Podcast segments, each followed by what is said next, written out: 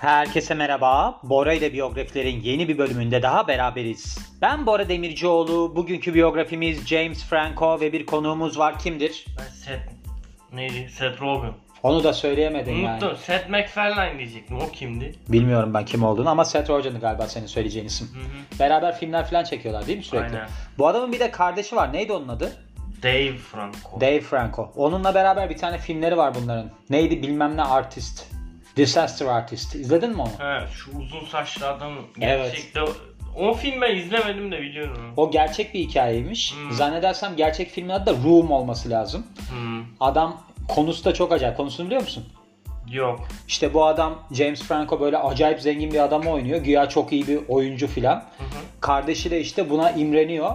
Sonra kardeşine diyor ki gel diyor biz diyor Hollywood'a gidelim diyor işte film kariyerinin peşinden koşalım filan. Ama bir oyunculuk sınıfında tanışıyorlar normalde. Sonra neyse bunlar gitmeden önce bir geliyor ki bu acayip altında bir araba filan var. Kardeşinin annesi de diyor ki sen kimsin diyor. Bayağı yaşı büyük çünkü. O da diyor ki işte ben arkadaşıyım filan. İki erkek şeye gidiyorlar. Hollywood'a çünkü yani çok şüpheli bir durum var. Ondan sonra annesi de diyor ki kaç yaşındasın diyor. Buna James Franco da diyor ki 18. O da diyor ki öyle mi diyor. Ben de diyor bugün bilmem 20 yaşına mı girdim. O da diyor ki tamam doğum gününüz kutlu olsun o zaman diyor.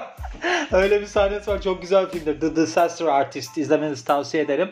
Ve James Franco'ya bakarsak çok yönlü bir aktör olmasıyla tanınıyor.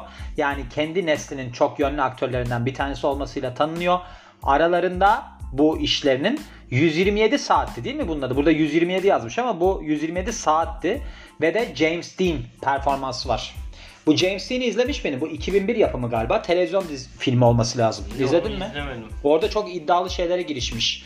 İki paket sigara içiyormuş günde motor kullanmayı öğrenmiş Ha, falan. Ondan sonra sigara içmeye başlamış adam. Öyle mi? Hı. Zaten bu oyunculuğun öyle zor bir tarafı var. Ben bir tane kısa film izlemiştim. Daha doğrusu birileriyle beraber izlemiştik. Birisi orada oynayan kişi sigara içiyordu. Orada işi bilen birisi döndü dedi ki ona sen normalde sigara içmiyorsun değil mi? O dedi ki evet. Dedi ki işte dedi senin sigara içmemen burada çok belli olmuş. Çünkü orada böyle bir şey bir tipi oynuyordu. Bıçkın bir tipi oynuyordu ama olmamış. Onun için biraz daha oturtması gerekiyordu yani onun. Doğum tarihine bakarsak 19 Nisan 1978 doğumlu. Palo Alto, Kaliforniya, Amerika doğumlu. Kendisini nereden tanıyoruz? Amerikalı aktör, yönetmen, senaryo yazarı, yapımcı, öğretmen ve yazar olmasından tanıyoruz. Adamın acayip bir eğitimi var. Zaten Canberk ilk başladığımızda şey dedi ben böyle okuyordum. Bu adam dedi çok donanımlı bir adam biliyorsun değil mi filan. Ben dedim yok bilmiyorum dedim. Bayağı bir okulları filan bitirmiş dedi. Ben de sonra okurken gördüm ki Yale Üniversitesi'nin doktora programındaymış şu anda. Hatta İngiliz edebiyatı üzerine alıyormuş eğitimini. Acayip gerçekten yani şey Mesela burada iki tane durum var. Ben onu anladım. Ya sıfır olacaksın ya bayağı olacaksın yani. Ortada kaldın mı olmuyor. Şimdi biz annemizin babamızın boşanmamasına taktık ya kafayı. Onlar boşanmadı diye olmuyor filan. Evet. Ben de düşünüyorum yani biz sıfır da değiliz. Çok iyi eğitimimiz de yok şimdi. Eğer oturup doğru konuşmak lazım. Belki de öyle olmak lazımdı. Hani şimdi sen Boğaziçi mezunu filan olsaydın belki sen podcast yapmazdın benimle. Ya şimdi şöyle bir şey var. Ee, bir hani böyle işe başlama ne deniyor? Konfor alanından çıkma muhabbeti var ya. Evet. Sonra o alan hani o diğer böyle korktuğun bir alan oluyor. Hani hiç bilmediğin işe başladığın kısım. Evet. Orayı atlatıp hani eğitime, gelişime başladığında o bir seni haz değil de yani mutluluğa ulaştırıyor seni. Evet. O mutluluk sürekli hale gelmiş. Ya o biraz böyle şey gibi oluyor. Bağımlı gibi olur yani. E, oku, oku, oku. Ya şeyler falan da galiba biraz öyle. İşte ne bileyim o fizik pro neydi Celal Şengör falan var ya. Yani yaptığı işten keyif alma kısmını mı söylüyorsun? Tabii yani o artık o donanım e, sürekli vücut istiyor gibi düşünüyorum yani. Ya vücut istiyor. Mesela bizim bu yaptığımız podcast'te aslında böyle bir şey. Dün mesela ben uyuyamadım. Dün çok fazla şey yaptım. İşte Bora ile biyografilerin Instagram sayfasına bir tane video biyografi ekledim. Devamında başka benim besin piramidi var ya ona da başka bir şey ekledim. Sürekli bir şeyler okudum okudum okudum. Şimdi beyin de şey dedi herhalde bana. Arkadaş senin IQ'un bu kadar okumaya uygun değil. Onun için dedi ben gece bunu işlemeyle uğraşacağım. Seni uyutmayacağım. Gece uyuyamadım bir türlü. Sabah kalkıyorum hep bakıyorum derin uyku süreme, REM uykuma falan. Biliyorsun REM hafızanın yenilendiği kısım. Burada baktım %4. Normalde %20 ile 25 arasında olması gereken REM uykusu %4'te kalmış. Niye? Beyne yükledik yükledik. Diyecekti ki ya sürmenaj olursun. Bak arkadaş hani oturtup konuşsaydı benimle. Ya da dedi ben REM uykusunu biraz kısıtlayacağım. Çünkü seni uyutmayacağım. Uyuyamadım yani devamında. Bir de kapasite de gerekiyor. Kısaca anlatmam gerekirse yani durumu. Ama gerçekten ben de öyle bir döngüye girdim. Mesela insanlar anlayamıyorlar. Şimdi biz seninle oturuyoruz bu podcast'i falan yapıyoruz ya. Hı hı. Benim bir Instagram hesabım var. Sen yoksun Instagram'da onun için bilmiyorsun. Hikaye, hikaye, hikaye, hikaye. Hepsi de ne biliyor musun? Rusça çeviri, İngilizce çeviri, podcast, başka bir podcast, bilmem ne bilgisi, spor, sporda şu kas hangisi falan filan böyle tamamen bir bilgi bombardımanı üzerinden gidiyor. Bana normal olmaya başladı artık da tabii ki dışarıdan katılan kişiler için çok zorlayıcıdır. Ya şimdi şey bana biraz garip geliyor. Aslında ya mesela böyle e, bir şeyleri yeniden yani yeni bir şeyler öğrenmek için ha, sen şey diyordun ya hafızada tuttuğun şeyleri siliyor yani. Evet. Yani biraz bilgisayar gibi düşün yani Evet. hani böyle. Aslında şey şimdi kapasite deyince aklıma geldi. Ya böyle gelecekte belki olur öyle bir şey hani. Ne bileyim sizin çocuğunuzun diyor mesela lisede işte ölçüm yapıyorlar. Bu bunun kapasitesi bu kadar yani. Hı hı. 10 terabayt. Evet. Bunu mesela şunlardan uzak tutun hani hiç hafızasına girmesin. Ne bileyim yani gereksiz bilgi yaratabilecek bütün alanlardan çıkart çocuğu. Ama işte tabii çocuğun tercihleri de önemli burada. Çocuğun tercihlerinin önemli olmasının yanı sıra aslında çocuğun spesifik bir yeteneğinin de olması gerekiyor orada. Yani yoksa işte ne bileyim burada meslek liselerinde filan ara adam yetiştirme durumu var ya. Hı hı. Neden bir çocuğu öyle bir şeye mahkum edesin ki o da ayrı bir konu. Bir de şey var. Zaman içerisinde bence nöron bağlantıları sebebiyle insan zekileşebiliyor. Ben zekileştim bak eminim yani. Çünkü ben mesela lisede anlayamadığım şeyleri şimdi anlıyorum. Düşün. Lisede anlamam gereken şeyleri şimdi anlıyorum. 20 sene geçmiş. Kafa şimdi çalışmaya Şey başladı. oluyor? Ha anladım. Aynen öyle. Ha diyorum ondanmış. Anladım. Yani şöyle bir şey oluyor aslında. Hayat içerisinde tecrübe ettikçe mesela bu ribozom, lizozom bilmem ne filan vardı ya. Evet. Mesela şimdi düşünüyorum. Aa diyorum yani lizozom hücrenin çöp kutusu işte. hı. Bunu ben böyle hatırlamıyordum ama şimdi aralıklı oruç bilmem ne çıkınca ben onun derinlemesine araştırdım. O zaman anladım. Ha dedim öyle. Ama okulda kim O uğraşsın biraz benimle. şöyle bir şeyle de alakalı. Şimdi senin ilgi alanın e, çerçevesinin içine girdiği için daha farklı bir şekilde bakmışsın. gibi. Bir de zamanım var. Şimdi ben 20 senedir neye ilgimin olduğunu anlayabiliyorum. Ama okulda bana bir müfredat veriyorlardı. Yaparsan yap, yapmazsan da çakarsın sınıfta diyorlardı. Ben de öyle mağdur durumda kalıyordum. Neyse biz James Franco'ya dönelim. Baya böyle bir şey gibi oldu. Tartışma programı gibi oldu. Evet, Kendisi çocuk, çocuk gelişimi programı. Çocuk gelişimi gibi oldu evet. Kendisi NBC'nin televizyon dizisi Freaks and Geeks'le tanınmış bir aktörmüş aslında. Bu yapım da sonrasında kült klasik mertebesine ulaşmış. Bu bir sezon falan sürmedi mi? Çok uzun olduğunu zannetmiyorum ben bu dizinin. Ardından da Never Been Kissed filmi geliyor. Bu da çıkış filmiymiş. Ve sonrasında tabii ki Harry Osborn karakteriyle Örümcek Adam'daki rolüyle ünü yakalıyor ki bu rolüne Spider-Man 2 ve 3'te de devam ediyor. Bir tane soap opera varmış. Bu soap opera günlük dizi oluyor değil mi? General Hospital isminde. Evet. Burada Robert James Franco Frank karakterini canlandırıyor. Yani ara sıra burada yer alıyormuş. Ve de Pineapple Express'teki performansıyla son derece eleştirmenlerden beğeni topluyor. Golden Globe ödülünü kazanmış James Dean'deki performansıyla. Demin bahsetmiştik bundan. Ve de Milk filmi de bu çok iyi bir filmdir bu arada. Milk izlemiş miydin sen? Bu galiba Gus Van Sant'ın filmi değil mi? Mi- Harvey Milk miydi adamın adı? Eşcinsel bir böyle bir ne bir politik bir adam vardı eşcinsel adam. Şey oynuyordu. Şampen oynuyordu hatta rolü. Hmm, Orada tamam. onun sevgilisini oynuyordu Hatırladım. James Franco. O filmdeki performansı da bayağı beğenilmiş ve devamında da bununla alakalı olarak da Independent Spirit ödülünde en iyi yardımcı aktör dalında ödüllendirilmiş. 127 saat burada da Aaron Ralston karakterini yani gerçek hayattaki bu karakteri canlandırıyor. Bu gerçek bir hikayeye dayanıyor. Burada da Oscar'a, Golden Globe'a bir de SAG ödülüne aday oluyor. SAG ne bilmiyorum ama bir de Independent Spirit ödülünü kazanıyor buradaki performansıyla. Hem yönetmenlikte hem de senaryo yazarlığında yine böyle bir bulaşmışlığı var. Aynı zamanda kısa hikayeler yazıyor. Film ve İngilizce dersi veriyormuş. USC, UCLA, Collards ve New York Üniversitesi'nde. O oyunculuğa da tabii ki tutkuyla devam ediyor. Bu adamın yalnız şöyle bir olayı çıkmıştı. Bu şimdi verdiği derslerde kızlarla ilişki yaşıyormuş Hmm. üniversitede. Yani kızlarla yatıyormuş falan ondan bayağı bir dava falan açıldı. Hatta dersleri bıraktı diye hatırlıyorum. Öyle bir şey paylaşmıştım ben. Ya bir de şöyle bir durum var. Bu adam zaten yakışıklı. Bir de ünlü. o okullarda okullarda var ya hep görmüyor musun sen filmlerde bilmem ne diyor profesör asistanıyla ilişki yaşıyor öğrencisiyle ilişki yaşıyor. Yuda Muda vardı. Evet. Yani bu adamla gayet yaşar adamın tipi Hollywood yıldızı öğretmenlik ders veriyor diye mi sorun oldu şimdi? Şeymiş oradaki meselede işte insanları nottan dolayı geçiriyormuş hani kendisiyle ilişki yaşayanları. Ha. Ozan Olnes olarak da bilinir. James Edward Franco 44 yaşında. Şu anda boyu tabii ki ideal erkek boyu olan 1.80. Yani 1.77 olacak değil ya. Kutluyoruz kendisini. Kendisini kutluyoruz evet. Ve John McNeido iş sektöründe de yine geçerli olan bir boyu var değil mi? Kafasını bir yere Bu vurmuyor galiba değil mi? Tobey Maguire'la kankalar. Evet. Spider-Man rolünü Tobey Maguire'a veriyorlar. Bu başvuruyor. Aa, Sonra diyorlar ki sen uzunsun. aa Spider-Man için. Spider-Man için uzun. Ben Spider-Man rolünde Tobey Maguire'ı gördüğümde demiştim ki ne alaka bu adamı nereden seçmişler? Biraz sersem tipli bir şey ya. Ya o, o Tobey Maguire'ı bilmiyorum da böyle millet şey e, gelmiş geçmiş en iyi Spider-Man. 3-4 tane Spider-Man rolü oynayan var ya Evet. şimdi. Onların arasında en iyisi o olabilir bence de. Şimdi sen hatırlar mısın bilmiyorum. Benim jenerasyonumda Spider-Man'in Star'da yayınlanan bir çizgi filmi var. Daha sonra Fox Kids'ler falan da oralarda da yayınlandı. Oradaki Spider-Man çizgi romanındaki karakter acayip cool bir şeydi.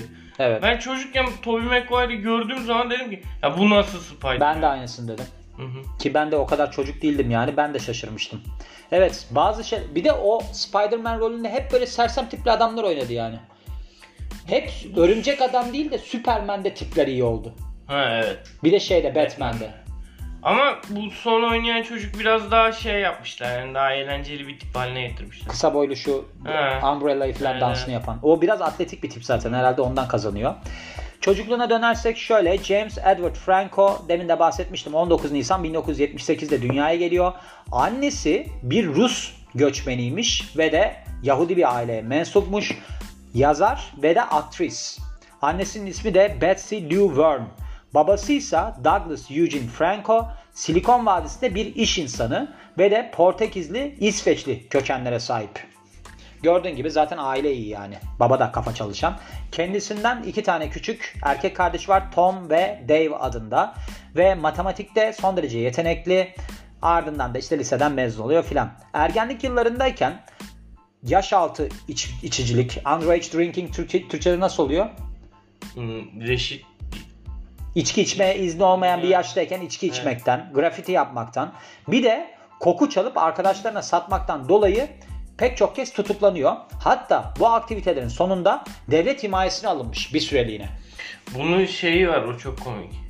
Böyle işte parfüm çalıp satmış. Evet. Sonra yıllar sonra Calvin Klein'in parfüm reklamında mı ne oynuyor? Öyle mi? Ya öyle bir şeyleri var. Kariyerine gelirsek şöyle. Franco UCLA'ye kay- kayıt oluyor diyelim. İngilizce'de lisans yapmak için. Ancak Robert Carnage ile Playhouse West'te yer almak için oyunculuk adına, oyunculuk dersleri almak için yani orada okulu bırakıyor ve kendini desteklemek için McDonald's'ta gece vardiyasında çalışmaya başlıyor. 15 aylık oyunculuk eğitiminin ardından Los Angeles'ta seçmelere katılıyor ve televizyon reklamında yer alıyor ki bu reklam Pizza Hut reklamıymış. 99 yılında da NBC'nin televizyon dizisi Freaks and Geeks'te ilk çıkışını gerçekleştiriyor.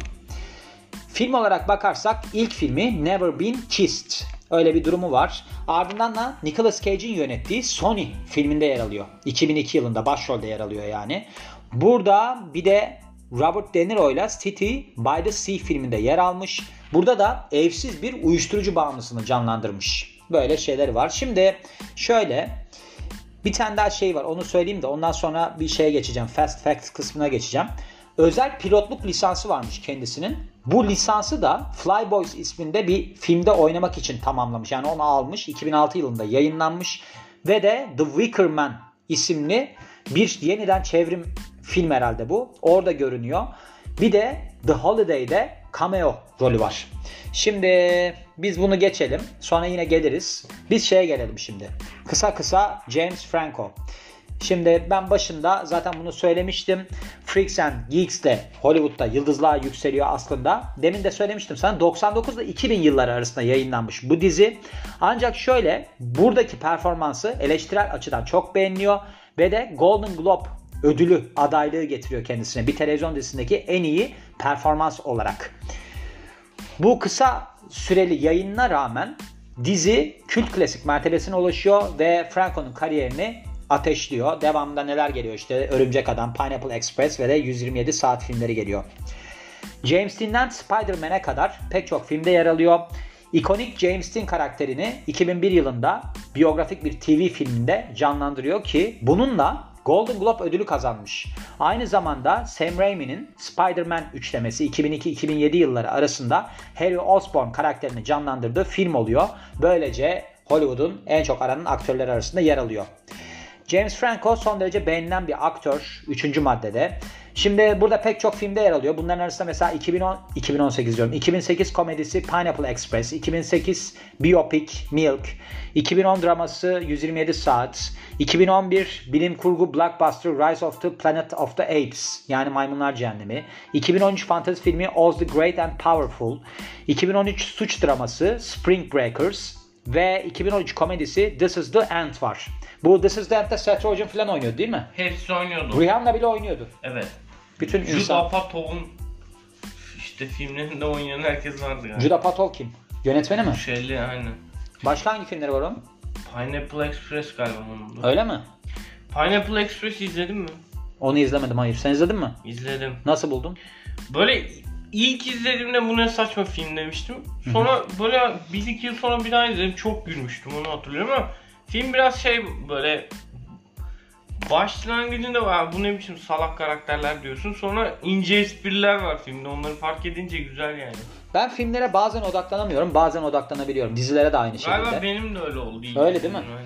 Yani ilk izleme değil de benim dönemsel olarak odaklanamadığım noktalar oluyor. Mesela günlerdir film izlemeye çalışıyorum. Film izlerken birdenbire bir şey okurken buluyorum kendime. Hı. Sürekli yani filmde galiba zaten böyle bir görselde %30'unu algılayabiliyorsun. Okuduğunda %90'ı galiba. Benim o %70'lik kısmı sapıttırıyor beni şu aralar. Çünkü kafam çok karışık. Hayatım bayağı bir karışık. Herhalde ondan dolayı bazen odaklanamıyorum yani. Hatta benim tanıdığım birisi vardı. İlginç tarafı bunun mesela film izleyemediğini söyledi. Uzun filmlere odaklanamıyormuş. Ama film izleyemeyip de yaptığı bir şey de yoktu. Mesela film izleyemiyordu ama sigara içiyordu gibi bir şey. Hı. Yani öyle de enteresan Benim bir şey insan. var bu aralar ya.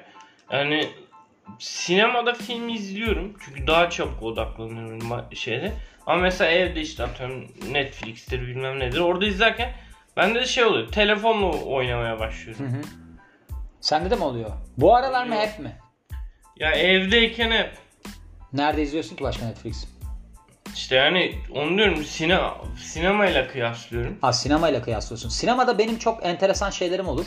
Hatta Starbucks'ta falan da olur. Allah'tan şu anda Starbucks'ta kahve küçük 32 lira olmuş da artık Starbucks kısmını eledim yani. Güzel olmuş o. Herhalde Starbucks İsviçre'de faaliyet falan gösterdiğini düşünmeye başlamış. Biz Türkiye'deyiz baya. Ya orası biraz Türkiye'nin ayıbı ne diyeyim artık. Türkiye'nin ayıbı ne 32 Her liraya şeyin kahve mi olur? Ha, her şeyin arttı da yani küçük kahvede 32 lira olur mu? Ben de ne yapıyorum? Yeni bir yöntem buldum.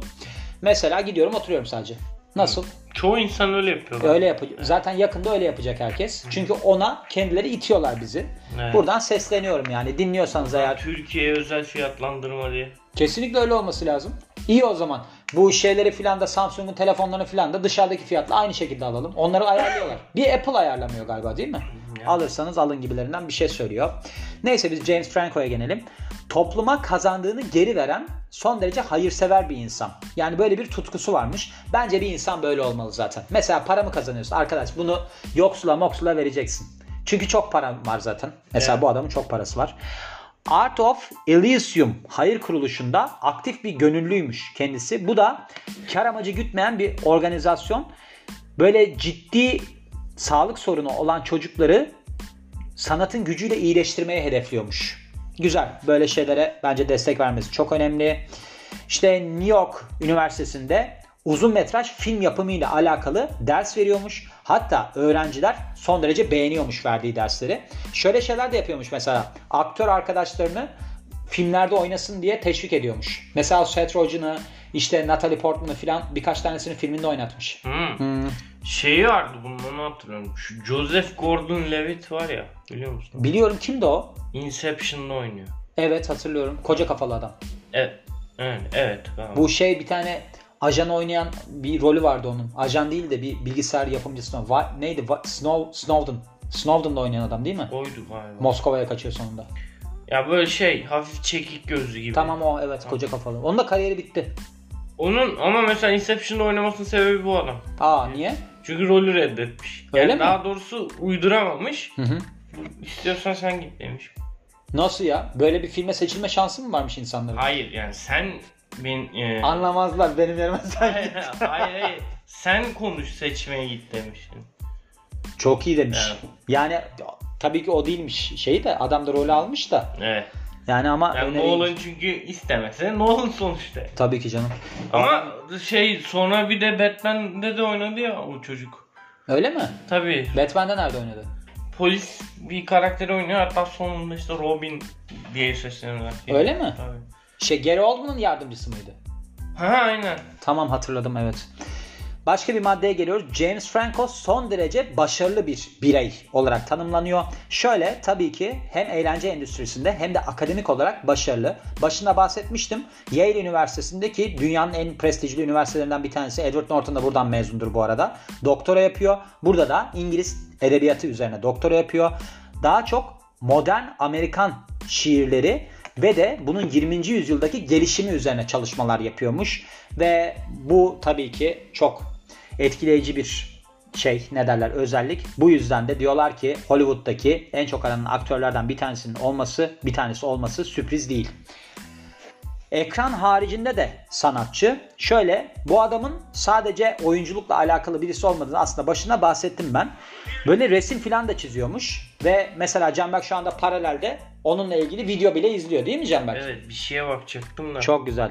Bir tane hatta sergisi falan olmuş bunun. Bunu ben nerede okudum bilmiyorum ama sergi falan düzenlemiş. Öyle durumlar var. Belki birazdan The Famous People'ın sonlarına doğru olabilir. Orada görmüş olabilirim yani. Devamına gelirsek yine The Famous People'a geçiyoruz. Şimdi büyük işlerine bakarsak 2002 süper kahraman filmi Spider-Man'de Har- Harry Osborn'u canlandırıyor. Bu da Green Goblin'in oğlu rolünde. 2'de ve 3'te de rolüne devam ediyor Spider-Man.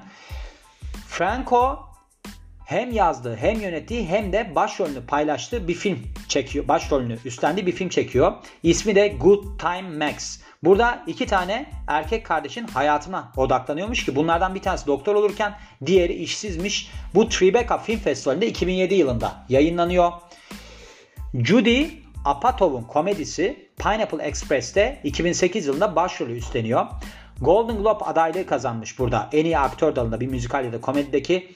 Bir de High Times dergisinin Stoner of the Year ödülünü kazanmış. Bunun ne olduğunu bilmiyorum. İşte Nasıl? Sonra- Stoner şey olarak değil mi? Bu peki o ödülü veren yeri tanıyor musun? High Times Magazine, High Times dergisi. Yok. Ben de bilmiyorum onu. Kişisel yaşamına bakarsak Maria Sokolov'la James Franco Whatever It Takes'in setinde tanışıyorlar ve 5 sene boyunca birlikte oluyorlar. Ayr, a- ardından Ahna O'Reilly ile bir ilişkiye başlıyor 2011 yılına kadar ayrılıklarını kabul edene kadar. Herhalde kadın biz ayrıldık diyormuş. Bu da yok biz ayrılmadık diyormuş. Öyle anladım yani. Ivır zıvır kısmına gelirsek demin bahsetmiştim aslında. James Dean rolü için günde iki paket sigara içiyor. Saçlarını sarıya boyuyor. Motosiklete binmeyi öğreniyor. Gitar çalmayı öğreniyor. Bir de bongo çalmayı öğreniyor. Bongo ne? Onun ne olduğunu bilmiyorum. Bongo şey değil miydi ya? Davul gibi. Olabilir. Bir dakika. Anapolis filmindeki rolü için 8 ay boyunca boks eğitimi almış. Bu da adanmış bir karakteri olduğunu gösteriyormuş. Aynı zamanda Tristan ve Isolde diye bir filmde Legendary yani efsanevi Tristan rolü için kılıç eğitimi ve de at binme eğitimi almış. Ne bongo şu şey. Ha, Bongo şeyde evet. Bu şeyde var hatta bu. Andy Kaufman diye bir adam var ya. Tanıyor musun? Hı. Jim ve Andy'yi izledin mi sen? Jim Carrey'nin Yok bizim. Ay'daki Adam belgeseli. Orada onun bongolarını almış. Onun için seçmişler onu. He. O şeyde filmde aslında Ay'daki Adam'da zannedersem Gary Oldman oynayacakmış. Reddetmiş rolü. Hı. Ondan sonra Jim Carrey onun o bongolarını aldığı için, satın aldığı için demişler ki ya bu adam buna çok hayran. Zaten öyle bir oynamış ki acayip iyi yani. Role girmiş biliyorsun değil mi sen onu? Bak onu izle ha. Jim ve Andy çok güzel bir belgesel. Çok güzel bir film. Zaten ondan sonra da depresyona girdi. James Franco filmlerine geliyoruz. Rise of the Planet of the Apes 2011. Bu zannedersem şeyin filmi değil mi? Bu Batman Batman Returns çeken adam ismi neydi yönetmen? Unuttum adamın ismini. Bu Sweeney Todd'un yönetmeni kimdi? Charlie Çikolata Fabrikası. Şeyin ee, neydi adam? İşte ben de unuttum. Ondan sonra 127 127 saat, Milk, The Disaster Artist. Başında bahsettiğim film çok iyi filmdir. Bunu izlemenizi tavsiye ederim. Spider-Man, Spider-Man 2, Pineapple Express, An American Crime, Knocked Up, bir de In the Valley of Ille. Ille mi ne? O. Ödüllerine bakarsak The Disaster Artist'le Aa böyle o Golden Globe aldığını bilmiyordum bu filmde ben. 2018 yılında bir aktör tarafından bir filmde sergilenen en iyi performans dalında Altın Küre adlı ödülü alıyor. Bugün dilim dönüyor. Bir de 2001 yılındaki James Dean filmindeki performansıyla alıyor. Bunda en iyi performans sergileyen aktör dalında alıyor. Televizyon için yapılmış bir filmde. Gördüğün gibi böyle bir insan yani. Adamın adını unuttum ya çok enteresan.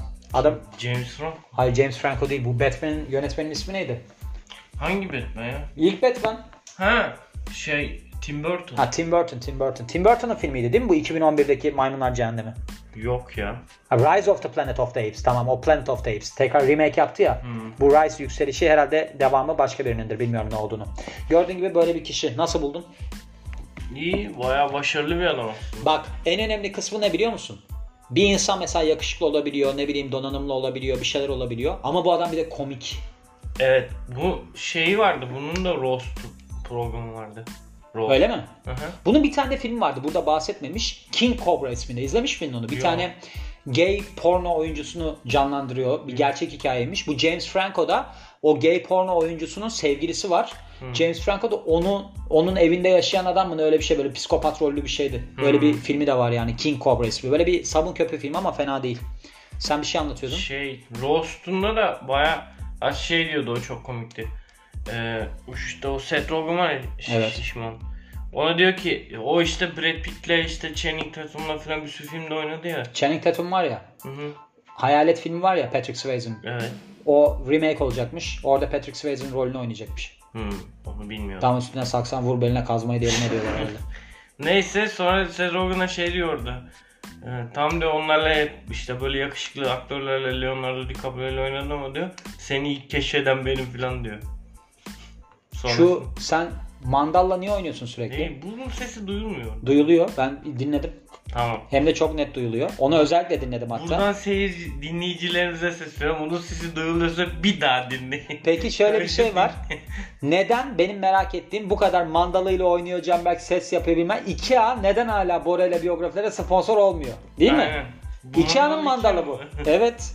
Kesinlikle öyle. Buradan bir destek bekliyoruz lütfen. Bundan İsveç köfte yollasınlar bari. Aynen en azından değil mi? Bir de o somonlu bir balığı şey somonun üzerine bir şey döküyorlar sos. Yanında da haşlama patates. Hı hı. Ondan da yollayabilirler.